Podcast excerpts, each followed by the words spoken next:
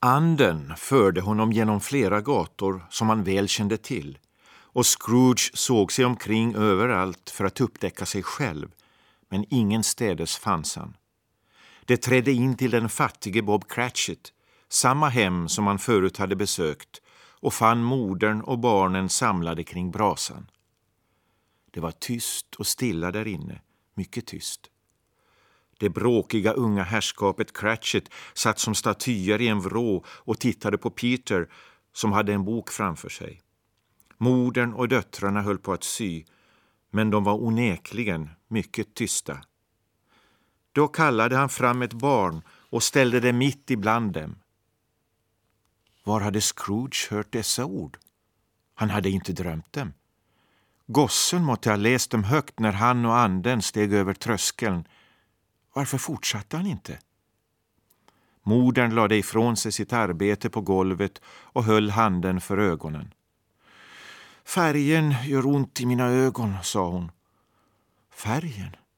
Ack, stackars lille Tim. Nu är det bättre, sa Cratchits hustru. Det blir svaga av att arbeta vid ljus och jag vill inte att far ska märka det när han kommer hem. Inte för allt i världen. Han måste komma snart. Han borde redan ha varit här, sa Peter och slog igen sin bok. Men han har visst gått lite långsammare än vanligt de sista kvällarna. De teg åter. Till slut sa hon med en glad och fast stämma som endast ett ögonblick svek henne. Jag vet att han kunde gå riktigt fort med, ja, med lille Tim på ryggen. Verkligen riktigt fort. Ja, det gjorde han ofta, utbrast Peter. Ja då, ropade en annan. Det hade alla märkt det. Men Tim var också mycket lätt, återtog hon och fortsatte sitt arbete. Och far älskade honom, så det var inte svårt alls. Men nu kommer han i dörren.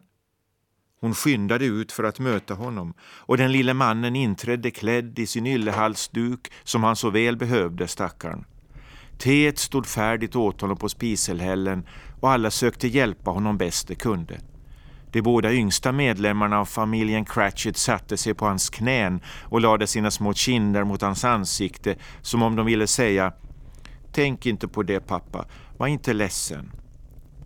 Bob var mycket glad i sitt sätt mot dem och talade muntert med hela familjen. Han betraktade arbetet som låg på bordet och berömde Mrs Cratchits och flickornas flit och duktighet. Det skulle säkert få allt färdigt långt före söndagen, sa han. Söndagen, utbrast hans hustru. Du har alltså varit där idag, Robert? Ja, kära du, svarade Bob. Och jag önskar att du hade kunnat följa med. Det skulle ha gjort dig gott att se så grönt det är där.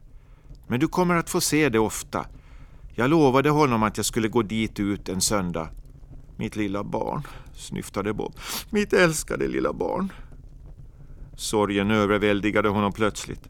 Han kunde inte motstå den. Om han hade kunnat motstå den så skulle kanske han och hans barn ha varit längre ifrån varandra än de nu var.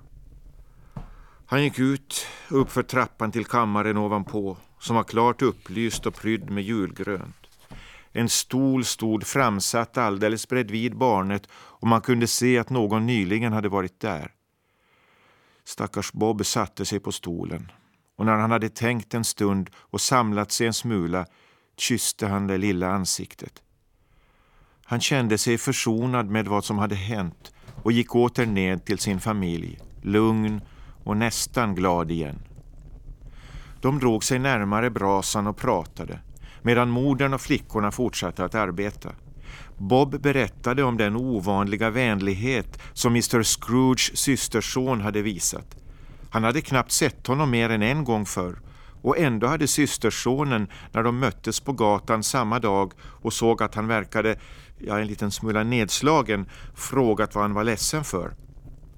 Och som han är den hyggligaste herre i världen så talade jag om det för honom, sa Bob.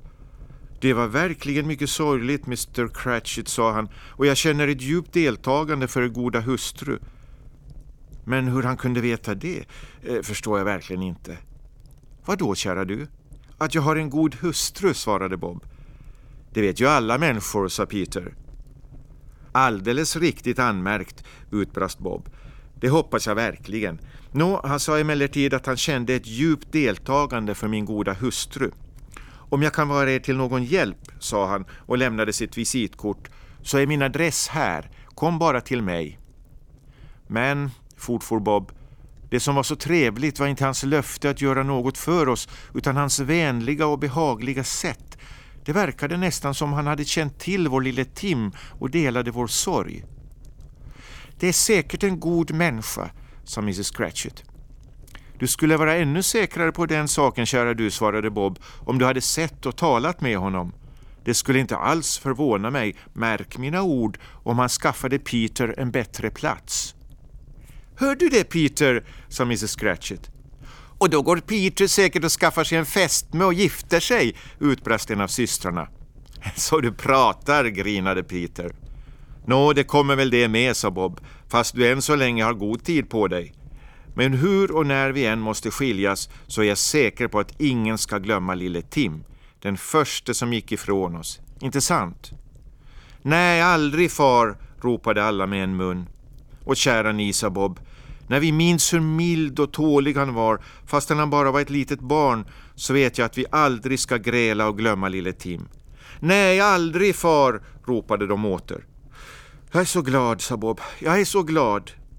Mrs Cratchit kysste honom. Hans döttrar kysste honom. Ungherrskapet Cratchit kysste honom. Och Peter och han tryckte varandras händer. O, oh, du lille Tim, din barnasjäl kom sannerligen från Gud.